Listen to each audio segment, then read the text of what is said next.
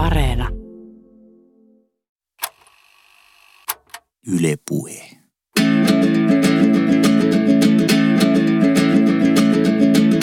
Tommi Liimatta, suuri selkkuteoria.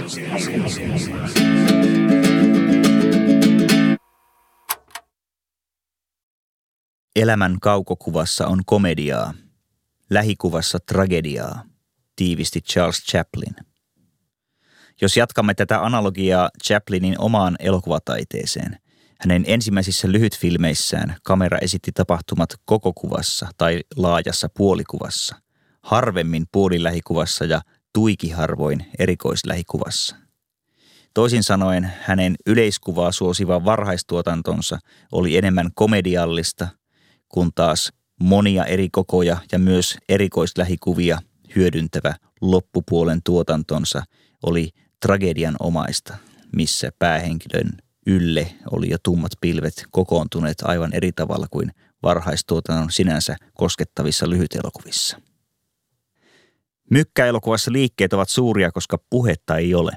Kuva katkaistaan tekstiplanssilla vain kun se on välttämätöntä. Kuvan on kerrottava melkein kaikki.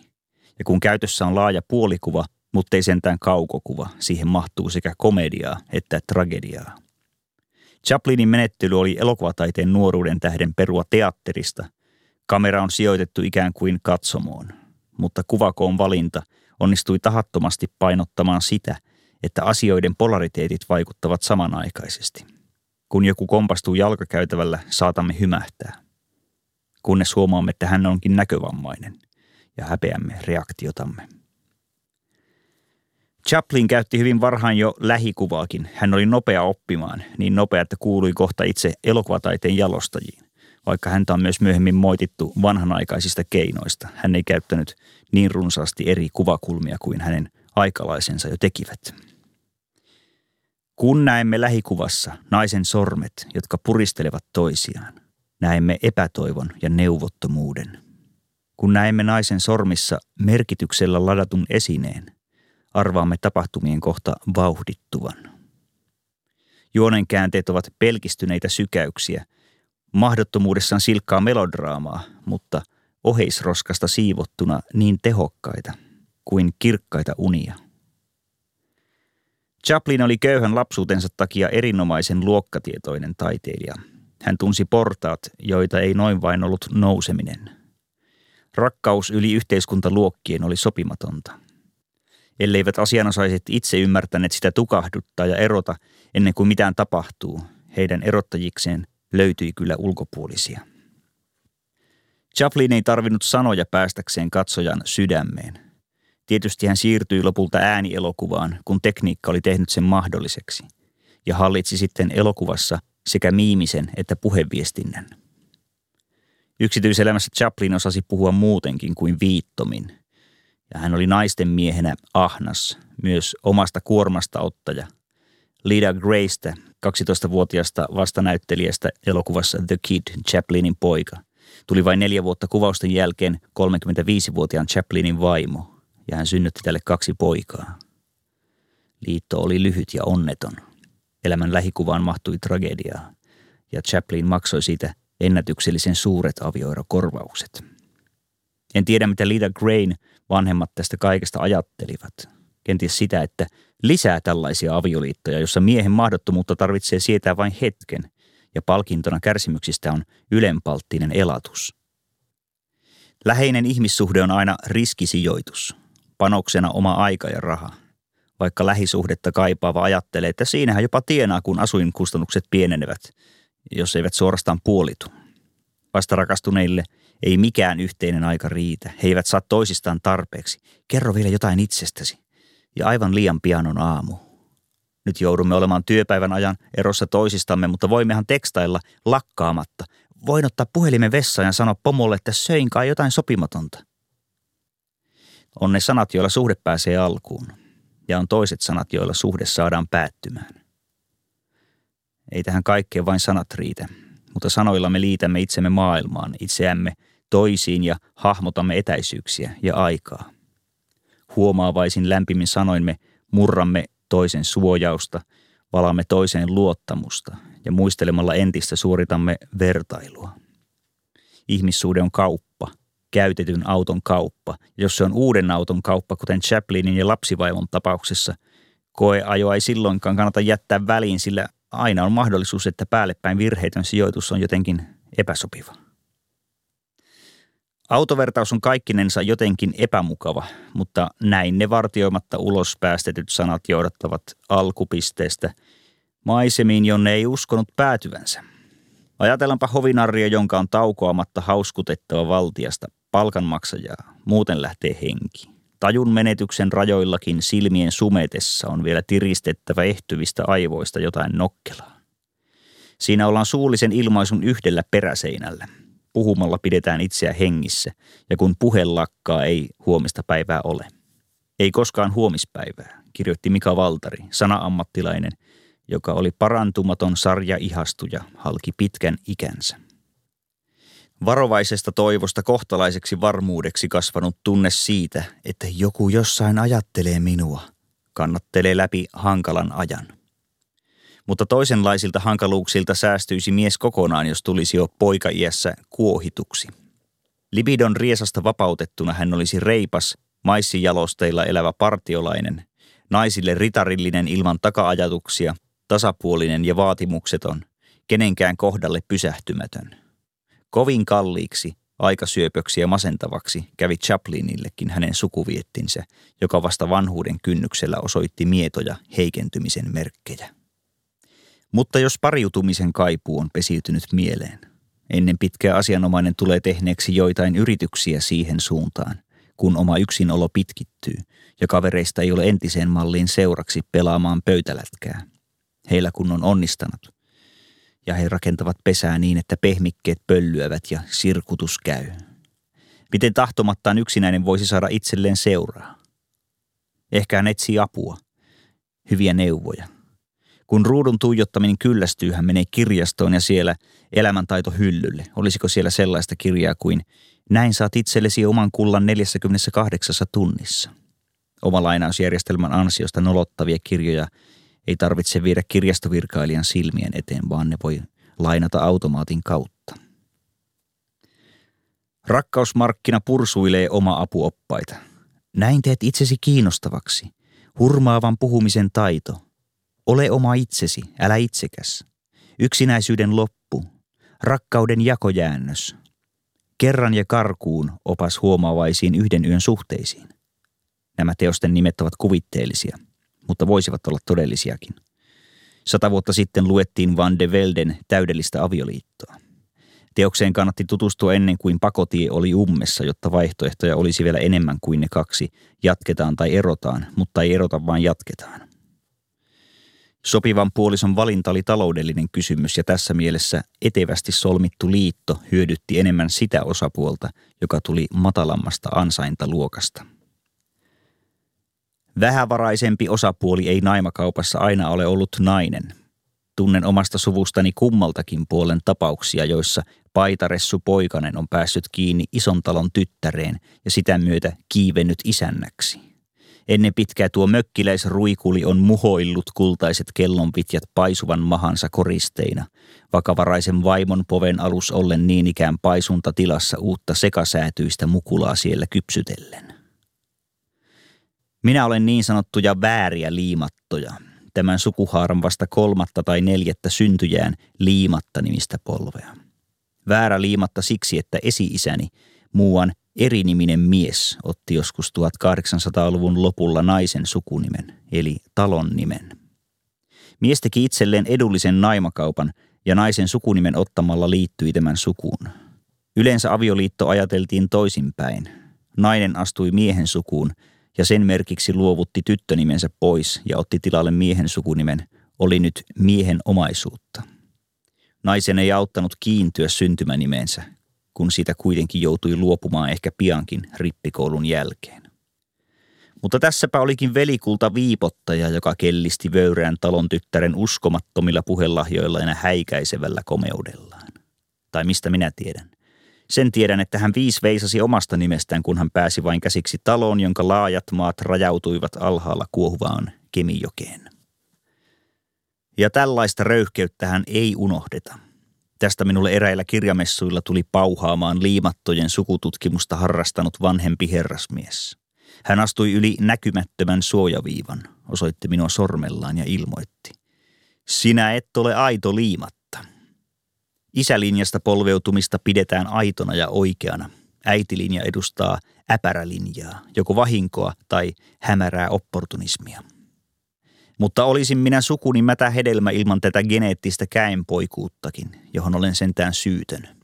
On nimittäin niin, kysy vaikka keneltä, että kunnon ihminen ei levittele sukuasioitaan radiossa. Mutta kun tulee liero, joka levittelee sellaisesta avoimuudesta, hän itse ehkä ei kärsi, eikä osaa tekoaan jälkeenpäinkään hävetä. Siitä kärsivät sukulaiset, ne suoraselät, joilla on häpyä ja jotka tietävät sanomattakin rajansa ja vetävät suojaavan rajan myös suvun ympärille ulkopuolista uhkaa vastaan. Suvun lojaalisuus mustaa lammastaan kohtaan päättyy sillä hetkellä, kun se potkii aituuksensa alas ja juoksee kailottamaan maailman turuille kaikki piikojen poikimiset, tonttikiistat ja vähämielisten setien harhat. Radiossa saa kertoa vain sään ja uutiset. Suuri selkkuteoria. Minusta tuntuukin, että olen puhunut itseni nurkkaan, vaikka minun piti puhua itseni keskilattialle – tai ainakin baaritiskin kulmaan ja sieltä jonnekin muualle. Oli hiluilta, perjantai tai lauantai, en muista sitä enää tarkasti, mutta olin saapunut iltaviihdettä tarjoavaan ravintolaan kokeillakseni käytännössä sitä, onko mahdollista saada itselleen naisseuraa etukäteen valmistelluilla puheen avauksilla. Ajatus oli sikäli puutteellinen, että terävästä ensivaikutelmasta oli kovin vähän hyötyä – kun opeteltujen lauseiden jälkeen saatuaan naisen mielenkiinnon viriämään joutuisi puhumaan vapaasti ja se sitten sujuisi kankeasti. Olin valmistautunut metsästyksen peseytymällä ja valitsemalla sopivat vaatteet.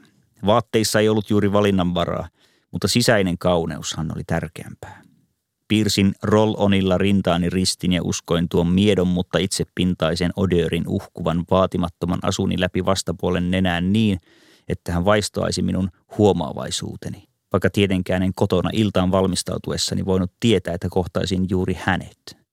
Deodorantti oli tarkoitettu kenelle hyvänsä. Ja nyt nojailin baaritiskin kuin ainakin traktorin omistaja, silmäluomet raollaan, koska olin ymmärtänyt, että raukea katsetta nimitettiin makuuhuonesilmiksi, kun hänen vaikuttaisi umpiväsyneeltä, sammumisen rajoilla olevalta – en saanut olla liian hanakka tilaamaan itselleni juotavaa. Tärkeämpää olisi olla ihmisistä kiinnostunut ja virittää keskustelu. Olisi kuulijakin, tuo nainen tuossa. Ja minulla varastossa tuhat iskurepliikkiä. Ainakin. Tuhat ja yksi.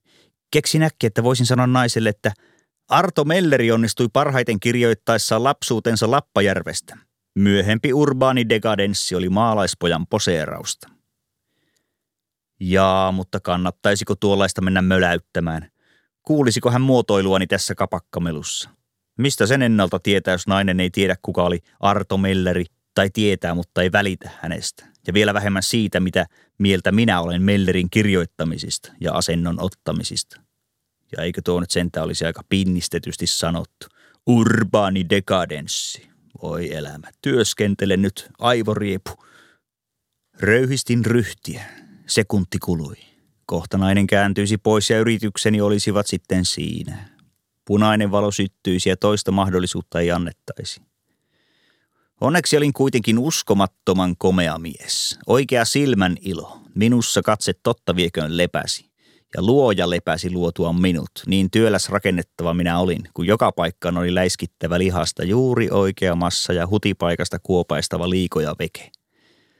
En todella ollut mikään tavallinen kapakan kantaastuja, jolla oli Viinakaloripöhötys kasvoillaan. Viinakaloripöhötys kasvoillaan. Viinakaloripöhötys kasvoillaan. Viinakaloripöhötys kasvoillaan. Anteeksi, minä sanoin naiselle, ja silloin levymusiikissa tuli tauko. Hän kuuli oikealla korvallaan, että puhuttelin ja valisti kasvonsa puoleeni. Anteeksi, sanoin uudelleen. Oletteko koskaan ajatellut sellaista asiaa, että Moody Blues-yhtye käytti mellotronia sen alkuperäisessä tarkoituksessa, nimittäin viihteellisesti? Olin jännittänyt hartioita, niitä kivisti yhtäkkiä. Sanottavani tyrehtyi ensimmäiseen puheenvuoroon. Olin ladannut kaikki paukut alkuun ja toivonut, että se olisi kyllin painavasti argumentoitu, eikä nainen voisi kuin lyyhistyä kohti syliäni tämän puhutteluni johdosta. Yliviivasin käytetyn ajatuksen, en palaisi siihen enää koskaan. Hengitin taas ja ajattelin ketokukkasia. Siristin silmiäni, jotta niissä olisi se makuuhuonekatse. Olin unohtaa. Oli työlästä pitää luomia jatkuvasti sensuellisti puolitangossa ja silti nähdä selvästi vastapelurin kehonkieli, joka näkemisen lisäksi piti osata tulkita ja mielellä vielä oikein. Olin tehnyt avaussiirtoni. Tiesiköhän nainen, että Mellotron oli 60-luvulla markkinoille tullut varhainen analoginen syntetisaattori, ääninauhatoiminen kosketinsoitin, mekaaninen viulukone, josta nauhasarjan vaihtamalla sai ulos myös kuoron tai huilut – mutta sieltä tulikin repliikki, joka mitätöi koko starttini. Olin oikeassa, mutta olin väärässä. Olin teititellyt, mutta nainen sinutteli. Hän teki liian varhaiset sinun kaupat. En ollut teitittelyn kaltaisen muodollisuuden arvoinen. Hän sanoi, että Mellotronin nimittäminen esisyntsaksi oli vahvaa liiottelua. Eihän äänen muokkausta voinut siinä juurikaan harrastaa, eikä soitettu äänen pituutta. Kun kosketinta painettiin ja nauha juoksi soittopään läpi, ääni loppui, kun nauha loppui. Nauha kelautui takaisin, kun painettu kosketin vapautettiin. Saatoin vain sanoa no, ostaakseni vastausaikaa. Mutta mitä nyt vastaisin? Säkkini oli tyhjä, haroin kädellä ilmaa. Jos aloittaa sanalla no, on jo hävinnyt väittelyn. Miekkailussa ei tunneta viipyilyä.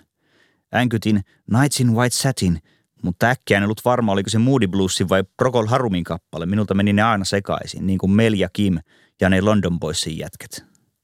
Kysyin hyökkääjältä, onko mitään ilahduttavampaa kuin Amerikan italialaiset viihdekapellimestarit, mutta kysymys oli hänestä liian laaja tässä käsiteltäväksi. Ensin olisi rajattava viihde ja sovittava, voiko ilahtumiselle asettaa voimakkuusasteikkoa ja ylärajaa ja laskettiinko mukaan 16 osa italialaiset. Äänestin muuten sinua, jatkoin melkeinpä huvittuneena. Tappion puolella voi jo panna ranttaliksi. Ja olihan nainen asettunut maalisvaaleissa ehdokkaaksi. En temmannut imarteluani tuulesta ja istuttanut sitä hienoon hiekkaan, jonka jo hentokin viri pyyhkäisee juuria suojaamasta. Hän oli kuukausia sitten todella asettunut ehdolle, position, jossa hänelle saattoi antaa äänensä. En ollut äänestänyt häntä. Vaalimainoksen kuva ei ollut näköinen, mutta en voinut moittia kuvaa. Nainen oli varmaan valinnut sen sadan kuvan joukosta ja oli siihen tyytyväinen. Ehkä siksi, että kuva ei ollut näköinen – mutta en minä hänelle ulkonäön takia puhunut, vaan siksi, että hän oli siinä. Onko mitään amerikkalaisempaa kuin extra dip? Tiedustelin odottamatta hänen seuraavaa argumenttiaan. Extra dip totta vie. Hänen argumenttinsa, joka sekin taisi tähdätä varmuuteni litistämiseen, se oli vielä edessä, mutta se olisi häneltä kuitenkin aiheetonta voimankäyttöä, koska minä olin jo sokkeutunut kapakan lattian liisteeseen. Rillit nuo löydän mutkalta vitosen. Miksi kukaan sinnikkäästi painelisi liikkumatonta sääskeä sormen päällä kuin ukki piipunpesää, kun jo ensimmäinen kontakti riisti hyönteiseltä hengen? Puhekumppanini tuo nainen jatkoi, koska hänen polttoaineletkunsa ei vielä ryystänyt tyhjää. Hänen käytin aineensa oli totuus, tai rakkaus oikeassa oloon, tai itse väittelyn melskeeseen. Hän häiritsi hautarauhaa jatkamalla näkökulmani ahtauden mittailua. Hän oli matrikkeli-ihminen – kun niikseen sattui. Hän ei käyttänyt samaa sanaa kahteen kertaan. Hän oli elävä sanakirja, eikä mikään kartonkikantinen taskulaitos. Mitä pienempi sanavarasto, sitä useammalle käsitteelle antaa saman nimen. Yhdelle sanalle kertyy moninaisia sisältöjä, monet jo siellä tarkoituksen reunalla. Pikkulapsessa ja kirjailijan työssä on yhteistä se, että jokaisesta ilmaantuvasta sanasta tulee olla kiitollinen. Tätä en sanonut ääneen. Olin hiljaa ollakseni arvoituksellinen ja kiinnostava. Mutta minähän olin kiinnostava. Hän kulutti vapaa-iltansa seisomalla edessäni ja ampumalla iskurepliikkini alas yksi kerrallaan. Mutta tuohan on mahdoton ajatus. Nainen oli vaikka mitä. Hän oli kansainvälisesti tunnetuin EDM-artistimme, ruumissukeltaja ja mansikan poimija. Hänellä ei ollut purkualan yritystä, mutta kyllä hänellä tavallaan oli – hän oli moni-ihminen, samana vuonna vuoden äiti ja vuoden lapseton sinkkunainen. Hänellä oli valkoisen ruusun ensimmäisen luokan komentajamerkki. Hän osallistui kaikkiin keskusteluihin kaikista näkökulmista, usutti nimimerkit toistensa kimppuun ja vetäytyi ihastelemaan aiheuttamaansa sekasortoa. Nainen osasi vetää narusta. Hän pyysi minuakin vetämään narusta, mutta naru oli tyhjä. En saanut ilmapalloa, vaikka olin ihan varma, että suurin pallo nytkähti, kun tartuin nyöriin. Hän kulki ovelta ovelle kauppaamassa vanhuksille ilmakuvaa näiden kotitalosta, valmiiksi vedostettuna ja kehystettynä, jotta seniori säälisi kaupustelijan vaivan näköä, joka kieltäytyessä kävisi turhaksi. Kyllästyttyään myymiseen nainen puki ostajan ilmeen, juoksutti sovituskoppiin viereisiä kokoja, haetutti jo kokeiltuja takaisin ja itketti myyntiharjoittelijaa. Nojauduin baaritiskiä vasten, Päätin antaa naiselle kaiken vallan, rajattomat oikeudet, niin paljon valtaa, että se sokaisisi ja tuhoaisi hänet. Minä olin ainaisjäsen, jonka jäsenkortti oli voimassa toistaiseksi. Minut voitiin vetää kölin ali ja se oli pelkkä ilmoitusasia. Mutta mistä vallasta oikeastaan puhuin?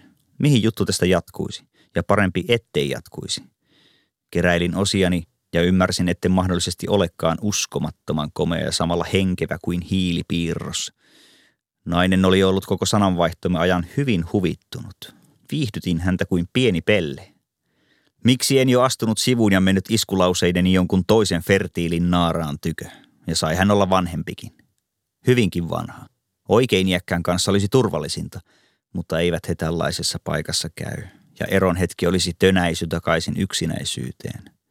Se on niin kuin ottaisi undulaatin ja jonakin aamuna pulputusta ei kuuluisikaan, kun nostaisi häkin yltä peitteen. Mitä seuraavaksi sinä päätät, sanoin kuin seuraajiaan osallistava suosikkitubettaja videonsa lopussa, mutta en tarkoittanut sitä ja käännyin lähtiäkseni. Käsi kosketti selkääni. Tiesin katsomattakin, että se oli portsari. Ja ellei käsi ollut takkivahdin vaan jonkun tuttavan, sitä pahempi. Alennustilani oli todistettu ja sana kiirisi. Kun ystävät ymmärsivät minut oikein, eli päinvastoin kuin yritin näytellä – en tarvinnut ystävää, en ymmärtäjää. En tarvi ystävää, ymmärtäjää. En tarvi seuraa kontaktia kehenkään. En kollegiaalista hyväksyntää. Minä olen se ikävä ihminen, joka sinua katsoo silmiin, kun sulla on kivaa. Minä olen se ikävä ihminen, joka oikaisee, kun sanot väärin jonkun sanan. En tarvi seuraa, en ymmärtäjää, tahdon pahaa oloani vain helliä keskenäni. Sinä kuuntelet Yle Puhetta. Minä olen Tommi Liimatta. Sarjan nimi on Suuri serkkuteoria ja jakson nimi on Tuhat iskurepliikkiä. Suuri serkkuteoria. No se on jo Ilari tässä. Me emme kyllä ymmärrä, minkä tähän meikäläinen on revitty tähän mistään puhumaan, kuin mikään juttumies on. Ja mitä se liimatta tässä yksi kerta väitti, että minä olisin joku hänen keksintö. Tuo on just sitä vähättelyä toisen tekemistä näkymättömäksi, pään painamista veden alle, ettei meikä vaan näkyisi. Ei sovi kuvaan, kato meikä. Vaikka kyllä meikä ihan lihaa ja verta ja omia ajatuksia. En mä ole kenenkään juttujen, tiedätkö, kevennys tai joku kainalosauva ja semmoista. Otin just tuossa mikroruua ulos, kuuntelin musaa samalla kun pistelin haarukalla kalvoon reikiä. Mulla on kato keittokomerossa lisäkaiuttimet. On vessassa kanssa. Ei stereokuva häirinnyt, kun menee tekemään muuta eri huoneeseen. Musiikki kuulostaa väärältä vaan silloin, kun kävelee nyt kajariparien välillä. Että se musa ei niinku tuu suoraan mistään vasemmalta ja oikealta, vaan se on siellä niinku, mä niinku joudun sinne taakse. Sitten mulla on tietysti lisäkaiutin tuolle puhelimelle Kalleen, mitä mä nyt löysin, tilasin. Jos menen vaikka tuonne kalliolle istuu jonnekin kattoo vettä, niin mutta kyllä mulla yleensä sellaiset niinku kuulokkeet on, niin kuin olisi puhelimelta kuulen, mutta siis Bluetooth-kaiutin on semmoinen kuitenkin – hankala. Se on enemmän sellainen piknikseuruetti juttu. Ja tota, jos mä menen niin kuin yksin tuonne luontoon ja mulla on tuommoinen langaton kaiutin mukana, niin muut katsoo heti, että hullu tai häirikkö. Kaiutin on niinku, jos on useampi kuulija, että vähintään kaksi, niin sitten voi olla luonnossa, niin sä voit olla semmoisen mökäytötterön kanssa. Mutta jos on yksi, niin pitäisi olla kuulokkeet. Ei saa niinku kuunnella muuta kuin kuulokkeet, jos on yksi.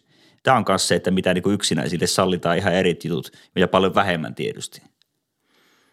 Mitäs siinä on nyt, kun monet stereot nämä mullekin on, kun kymmenen vuotta varmaan siitä, kun kesätyöpalkalla hommasin ekat stereot.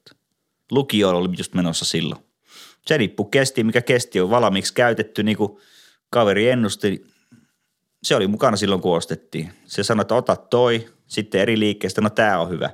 Se oli oikein hyvä homma, tultiin, tultiin Hyvinkäälle takaisin. Nythän sillä kaverilla on sitten yksi lapsi ja se miettii, että ottaisiko vaimon kanssa asuntolaina. Kummallakin niistä on vakityö ja noin.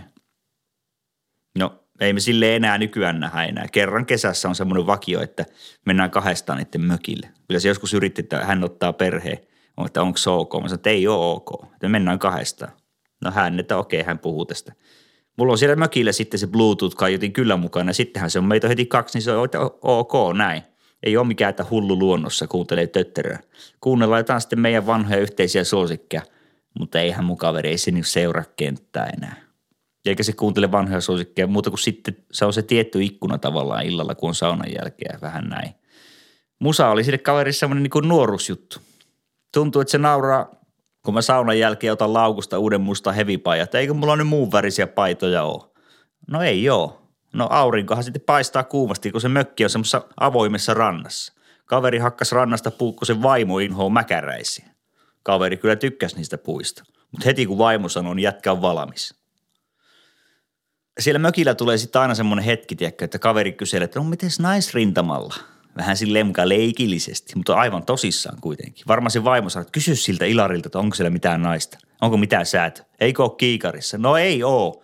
Se menee melkein jankutuksi. Se tavallaan tuntuu, että se on mulle vähän kateellinenkin. Kun meikä voi vapaasti luukuttaa heviä kämpillä missä vai mennä mihin huvittaa aivan milloin tahansa, mulle käy aina kaikki viikonloput, jos mä en ole töissä. Yleensä silloin – Äh, no siitä mä voin kertoa enemmän myöhemmin, mutta kato, jos mun kaveri sanoi, että lähdetään laivalle, mä oon heti, että joo, vaikka tänään, Gamlastaanissa Söderissä on hyviä levykauppoja. Sitten kaveri perääntyi, ei, kun ajattelin tässä joskus vaikka keväällä. Sille ei ilman muuta sovi, kun silloin se lapsi ja vaimo. Tämä nykyinen stereosysteemi on viisikanavainen, mutta lisäksi on ne kato stereoparit vessassa ja köökissä, että montako kanavaa tässä lopulta on. Kato, mulla on telkkari kytketty tietysti samaan vahvistimen, että kun nakkaa pesää joku Live at Donington Blu-ray, niin kuule kajahtaa. Basso pumppaa munuaiset selästä läpi. Jos sä näkisit tuonne vahvistimen takapuolelle, niin mä testasin, kato, kupariliittimiä, kullattuja liittimiä, langatonta systeemiä. En nyt mene sen syvemmälle tuohon, kun mä oon niin monta kertaa siellä syvemmällä jo käynyt, mutta pikkujutut tekee isoja asioita. Tai eihän signaaliketju hävikki mikään pikkujuttu ole. Tuossa Alkovissa, kato, sängyn päällä yli kaksimetrinen tanko, jonka mä töissä sahasin. Siihen mahtuu väljesti 200 mustaa bändipaitaa, mutta 250 siinä taitaa suunnilleen olla. Loput paidat on kaapihyllyille viikattuna muovin sisään. Jokaisen paidan niskalappuun mä oon kirjoittanut tussilla ostopaikan ja päiväyksen. Paidat on niinku mun päiväkirjaa. Samoin mä paan lapun noihin levyihin suojamuovin sisään. Sitten jonain päivänä, kun mä en vastaa puhelimeen, kun töistä soitetaan ja talonmies tulee yleisavaimilla sisään – se löytää mut ja kaikki nämä mun kokoelmat ja kaikissa lukee päiväys. En mä tiedä, mihin nämä kamat sitten mun jälkeen joutuu. Mutsi ei varmaan huoli eikä tajua näitä arvoa. Varmaan ves kirpputori, että euro. Ja Fajalla on se uusi perhe ja uudet lapset. Sinne mä en edes haluaisi näitä. Systerille pitää oikeastaan vinkata, että huutokauppaa vaikka kato tai äläpä kato. Mutta sanon vaan, että mulla on kato semmoisia japanipainoksia, että ei edes Japanissa kaikki niistä tiedä. Eihän tämmöistä olekaan, mutta mullapa on. Jos sä näkisit mun yksiön, Sä ensin näkisit lattiasta kattoon levyhyllyjä. Kaikki levyt muoveissa. Osa on avaamattakin. Kaksoiskappaleita, jos on sellofaani tehjinä. Mainostarra päällä. Niistä saa paremman hinnan kuin myy joskus tuolla eBayssä. Levyt on aakkosissa tietysti bändin sisällä ilmestymisjärjestyksessä, mutta bootlegit on äänitysjärjestyksessä virallisten levyjen välissä.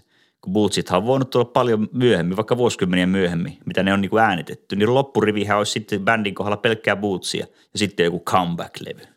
Voisi niinkin tehdä, mutta mä tein sen näin. No, jos sä olisit täällä mun yksiössä, sä katsoisit sitten keittokomero. Kaapeissa on just yhden ihmisten astiat. Laatikossa kaksi lusikkaa ja kaksi haarukkaa ja veistä ja noin. Ei ketään toista varten se toinen kappale, vaan mulla on toinen tiskissä, kun toisella syön. Ja sitten, mikä sua ehkä eniten kiinnostaa, alkovissa on mun sänky. Se ei ole toiveikkaasti 120 senttinen niin kuin sinkuillaan, Että jos tulee yövieras, niin molemmat mahtuu mukavasti. Muutenkin kuin lusikka. Mutta ei, mulla on 80 senttinen sänky. Sama kuin silloin teininen. Hyvin mahun siihen. Maha ehtii vielä paisuakin, eikä se vielä rojaha laajan yli. Aattelin, jos tänne joku muija tulisi. Eihän se osaisi pitää mun kokoelmia järjestyksessä. Paas se mökää hiljemmalle. Kaverille kävi just niin. Ja sen mökillä, vaikka mä en edes ole sanonut mitään, se väittää, että sitä vaan lakkas kiinnostamasta ne jutut, mikä nuorena. Se on normaalia kasvamista. Kun eihän sillä ollut mitään akkahommiakaan. Mutta kummasti se tykkää, kun kuunnellaan jotain Scorpionsin Love Drive, että ai niin tää.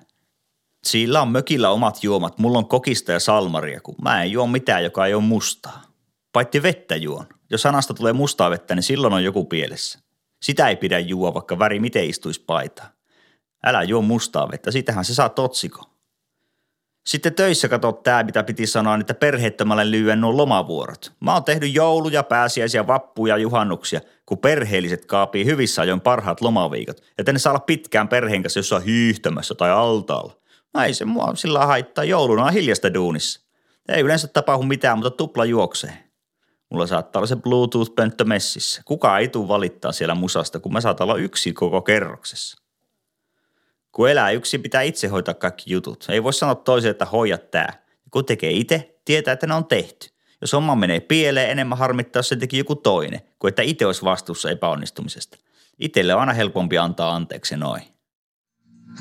Siis mun piti tehdä se, mutta ei me, mulla oli maanantaina just meno. Muistin tehdä sen eilen. Eikö se minun tehtävä oli, mutta mähän sanoin, että mä, mulla jäi tekemättä se. Mä tiedän sen, siksi tein sen itse. Ai siis se asia on hoidossa. En voinut sulle jättää sitä hommaa. Tiesin, ettei siitä tule mitään. Ja tee asiat. Itse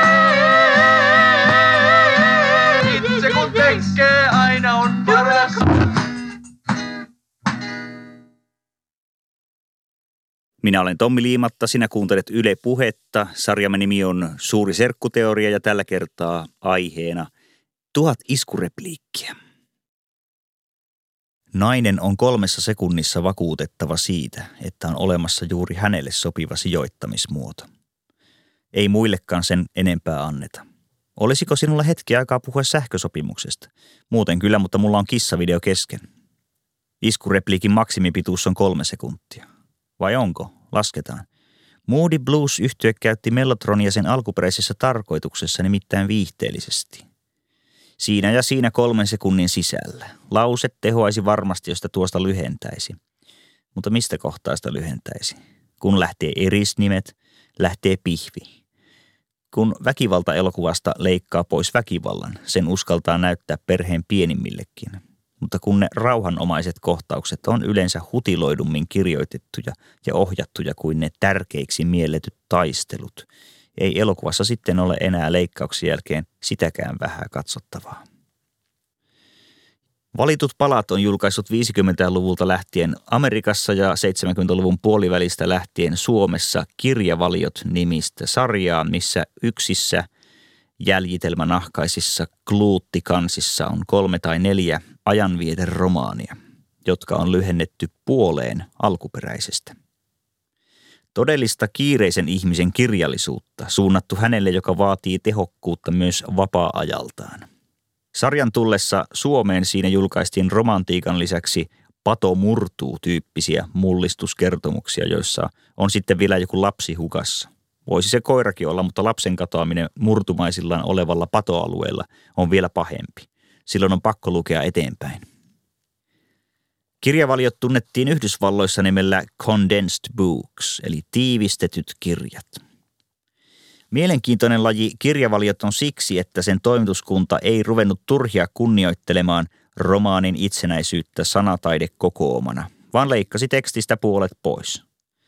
Todellista ammattitaitoa tietysti osoittaa se, miten lyhennelmän leikkaaminen onnistuu. Se vaatii editorilta kykyä nähdä nopeasti se, mikä alkuteoksessa on pääajatuksen kannalta tärkeää ja mikä vähemmän tärkeää, ikään kuin puuväritystä.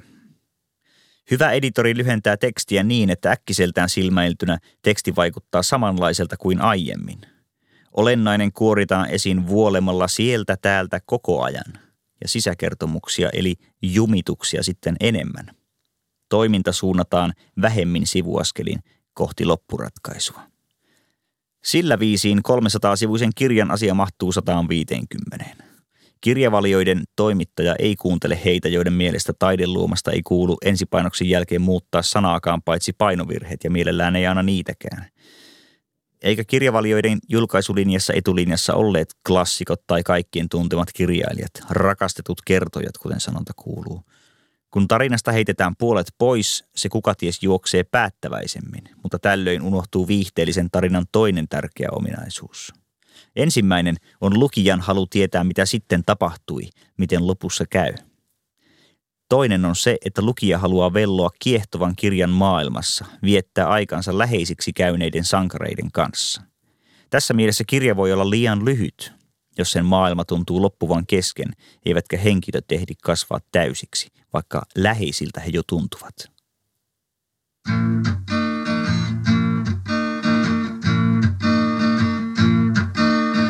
Omilla jaloilla teputtava pikkuinen vauva Pasi, vauva Pasi. Omilla jaloilla teputtava pikkuinen vauva Pasi, vauva Pasi. Omilla jaloilla teputtava pikkuinen vauva Pasi,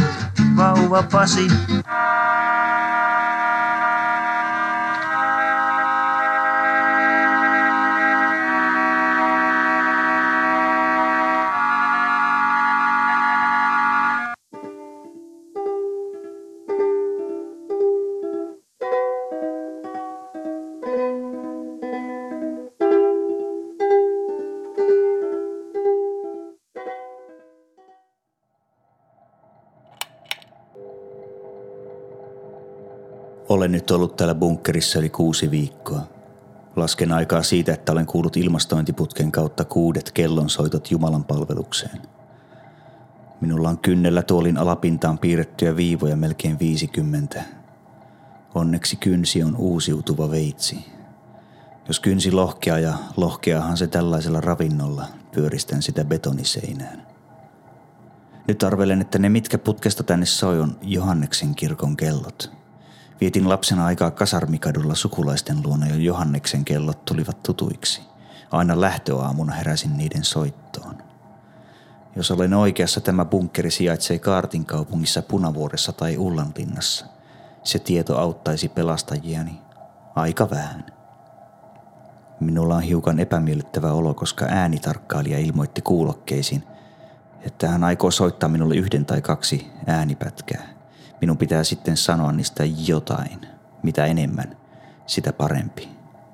Tuli heti olo, että pätkät liittyvät minuun, minun historiaani.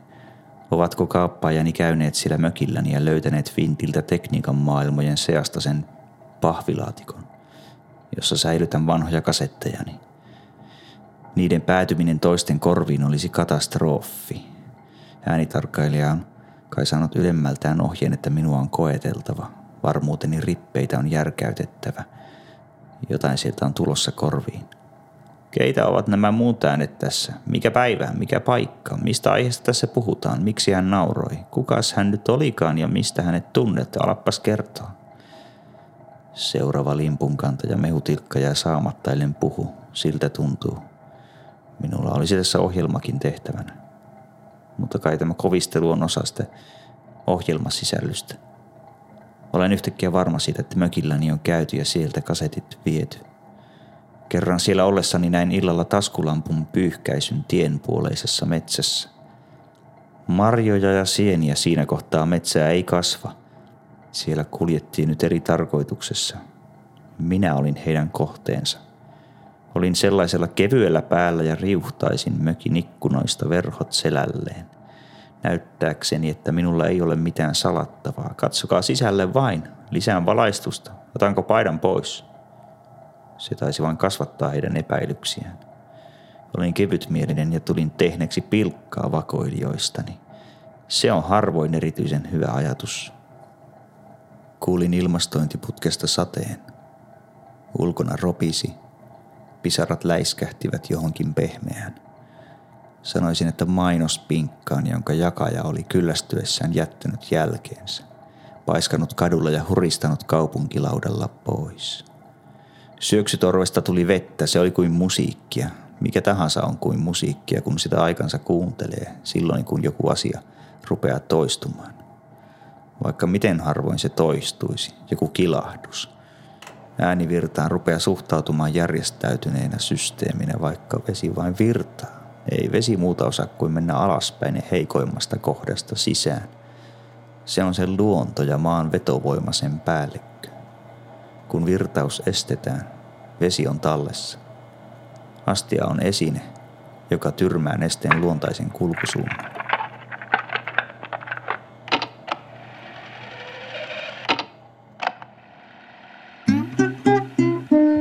Mitä me nyt lauletaan? Vaikka tämä... Ootapa pistä nyt se pausi. nyt kuuntelemme iltapäivän ratosti. Viepäs Väinö mikkiä. Nyt tulee kappale eh, Tommin kulku. Hetkinen, mikä mulla oli nyt mielessä? Mä pistän paussi päälle, hei. Nyt me soitamme vanhan. Antaa olla. Mos mos. Pus pus. Pussissa. Liikutti liitulaku. Ramea. Mikä se on? Acid House. Mä keksin just lyökö. Okei, okay. mä laulan. Minä! Mä, mä tiedän, mitä laulaa. Joo.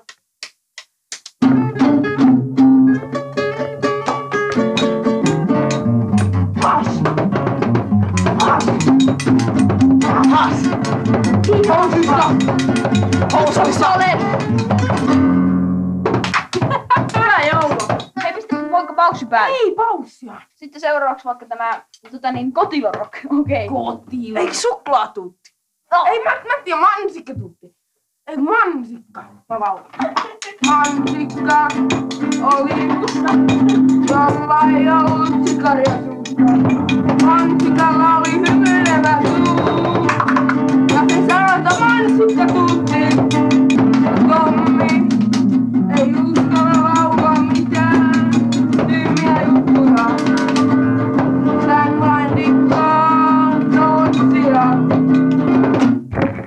tässä ei sota mukaan muu kuin Jan. Ja tämä on the end, eli Ei. ei, se menee näin. Ei mitään. Kuuntele, se menee näin. Kuuntele nyt.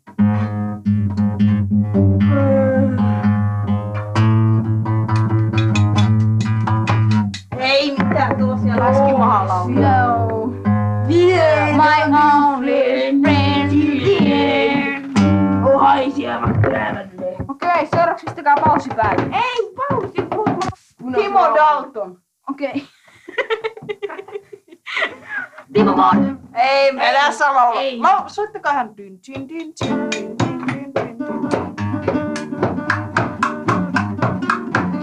Mä Timo Dalton.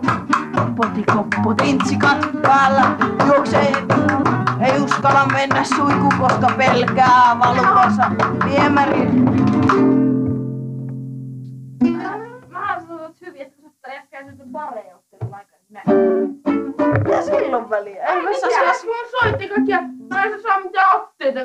Hyvä se soittaa. Meillä on hyviä soittajia. No se on tarkoitus. On puppe.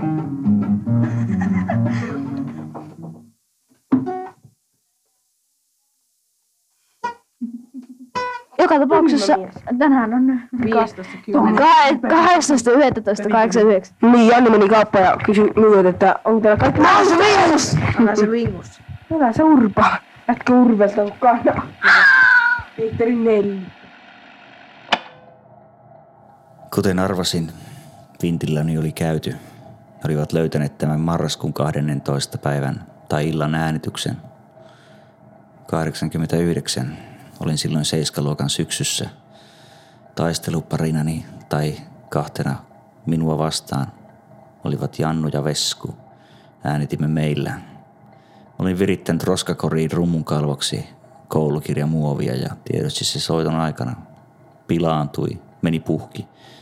Valitin pojille, että se maksoi kolme markkaa rulla ja lupasivat ostaa minulle vaikka kymmenen rullaa.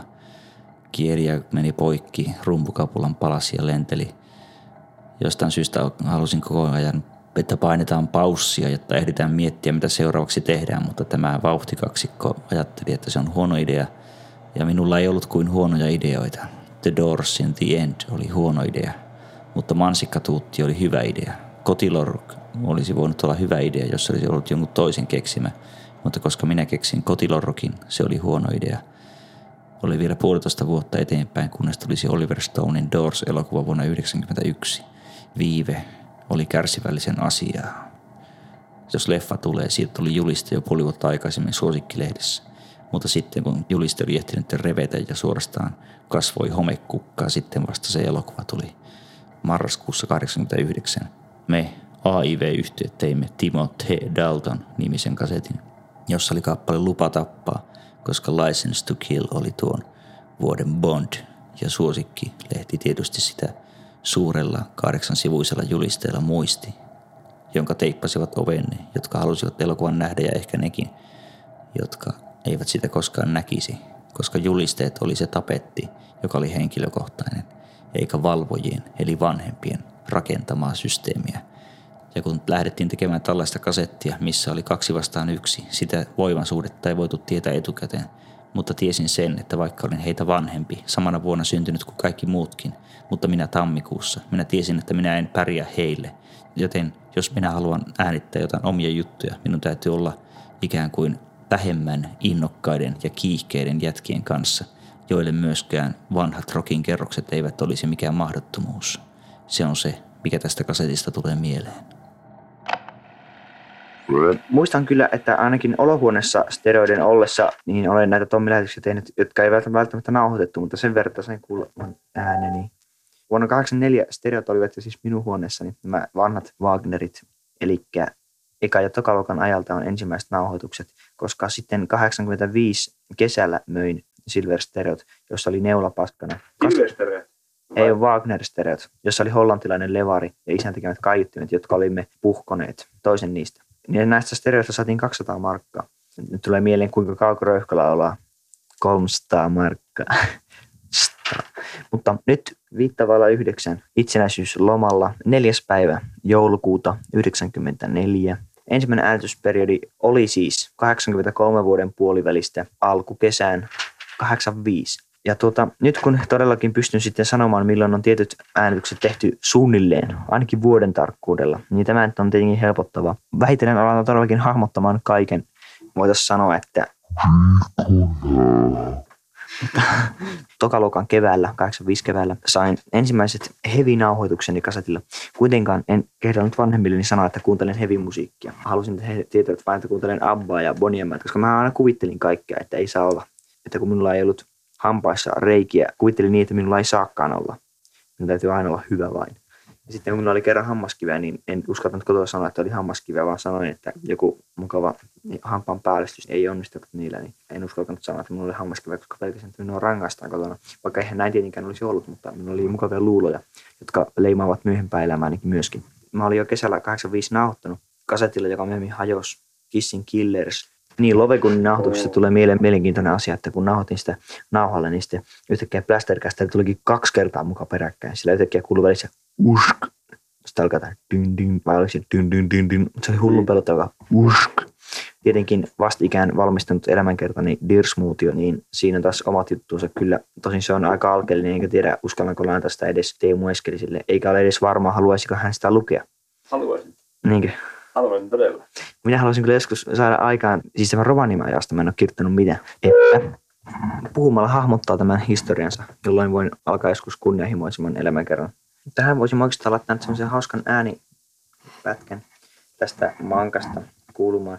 7. päivä tammikuuta 89 tehty road-sessio.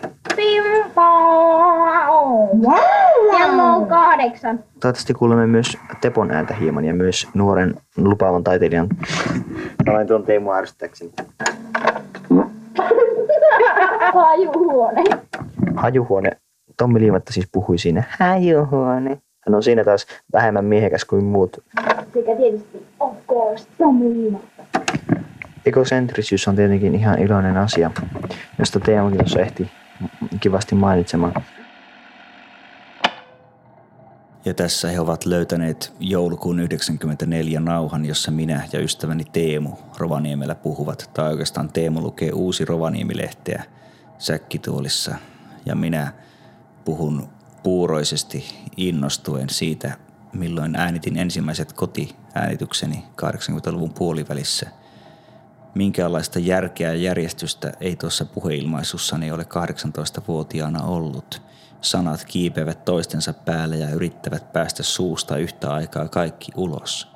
Ja mikä on tyypillistä muullekin suomalaiselle puheilmaisulle, lause päättyy ja tai että sanaan, jolla varataan puheenvuoro vielä jatkumaan se, niin kuin tämä äskeinen se-sanakin osoittaa, että sormi on pystyssä, minä jatkan vielä, älä puhu tähän päälle. Tämä on tavallaan vuoroani edelleenkin.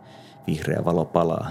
Mutta tuo uskomaton usko 18-vuotiaalla Tommilla siihen, että jotakuta kiinnostaa, mitä hän on elämän kertaansa kirjoittanut ja luetellut omat kasettiäänityksensä – mihin oikeastaan nämä minun vangitsijani täällä bunkerin ulkopuolella tähtäävät, että he laittavat soimaan tällaista honottavaksi kulunutta roskaa.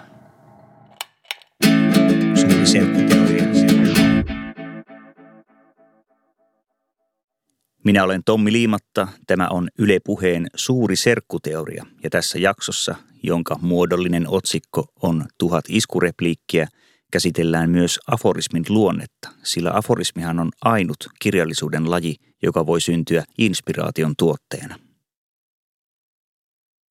Iskurepliikki on sukua aforismille siinä, että kumpikin sanailmaisun laji on suppea, mutta tarkoituskylläinen. Mutta siinä missä iskurepliikki tähtää voittoon, kuulijan saamiseen puolelleen, aforismi sanoittaa häviön. Se näyttää maailman epäoikeudenmukaisuuden – sen, että maailma ei ole sellainen kuin Eskarissa opetetaan.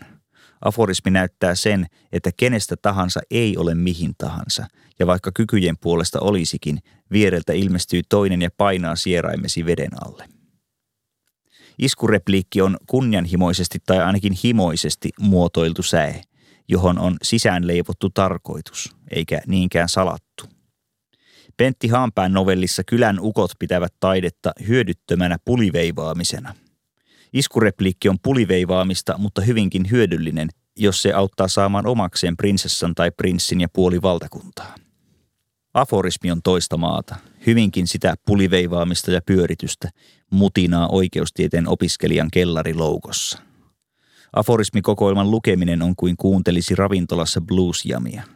Tekijästä varmaan innostavaa, vastaanottajasta pitkästyttävää, eikä vastaan tule kovin paljon täysin uutta. Bluesissa omaperäisyyden pilkahduksia rajoittaa sointukaava, aforistiikassa niin ikään muoto, joka ei salli yhtään jaarittelua.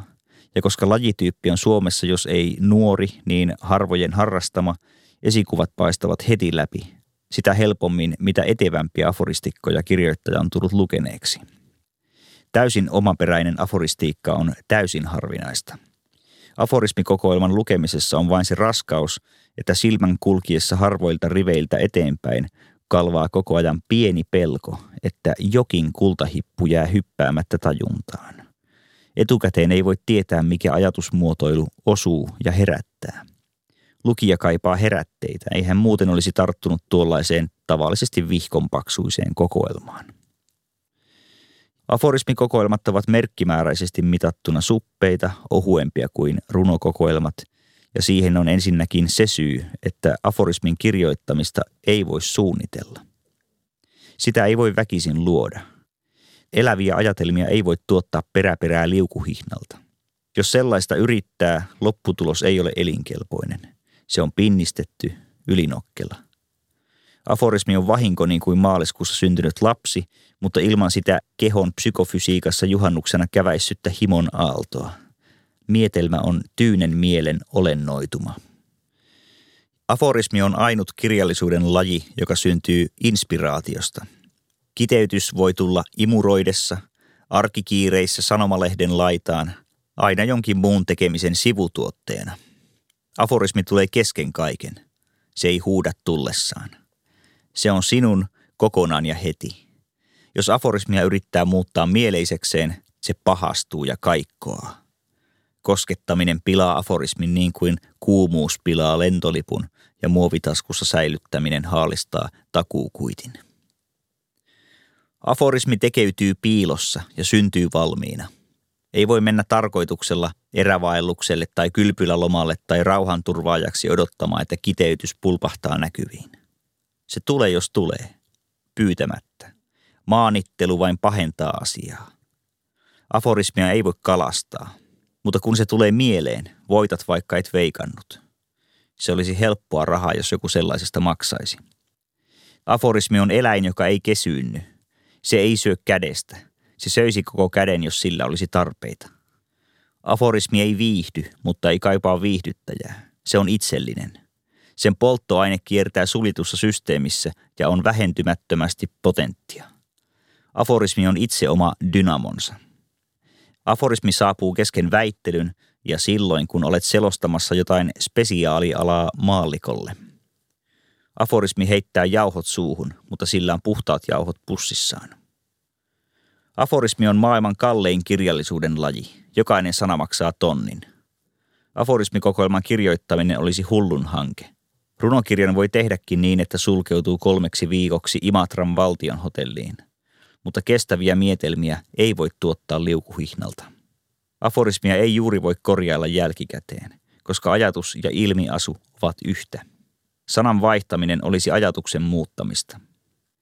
Jos aforismin sijoittaa prosatekstin sekaan, se törröttää ympäröivästä tekstimassasta, koska se ei kuulu minnekään väliin.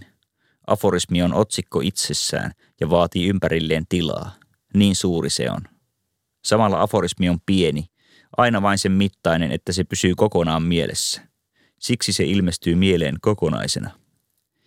Aforismin ei tarvitse luetella esimerkkejä tuekseen. Aforismi ei tarvitse suosittelijoita. Aforismi ei suosittele mitään, eikä se tunne kädenlämmintä maitoa. Aforismi ei hurskastele ja alleviivaa. Se vain näyttää ja panee kuvan pois. Aforismi ottaa itse ruokaa ja santsaa kahdesti, mutta ei tarpeesta, vaan ihan piruuttaan, nähdäkseen kokin reaktion. Aforismi ei huoli narikkalappua. Jos siltä jää jotain jälkeen, löytäjä saa pitää. Aforismi seisoo ilman keppiä heti polvileikkauksen jälkeen ja osaa ulos ilman saattajaa.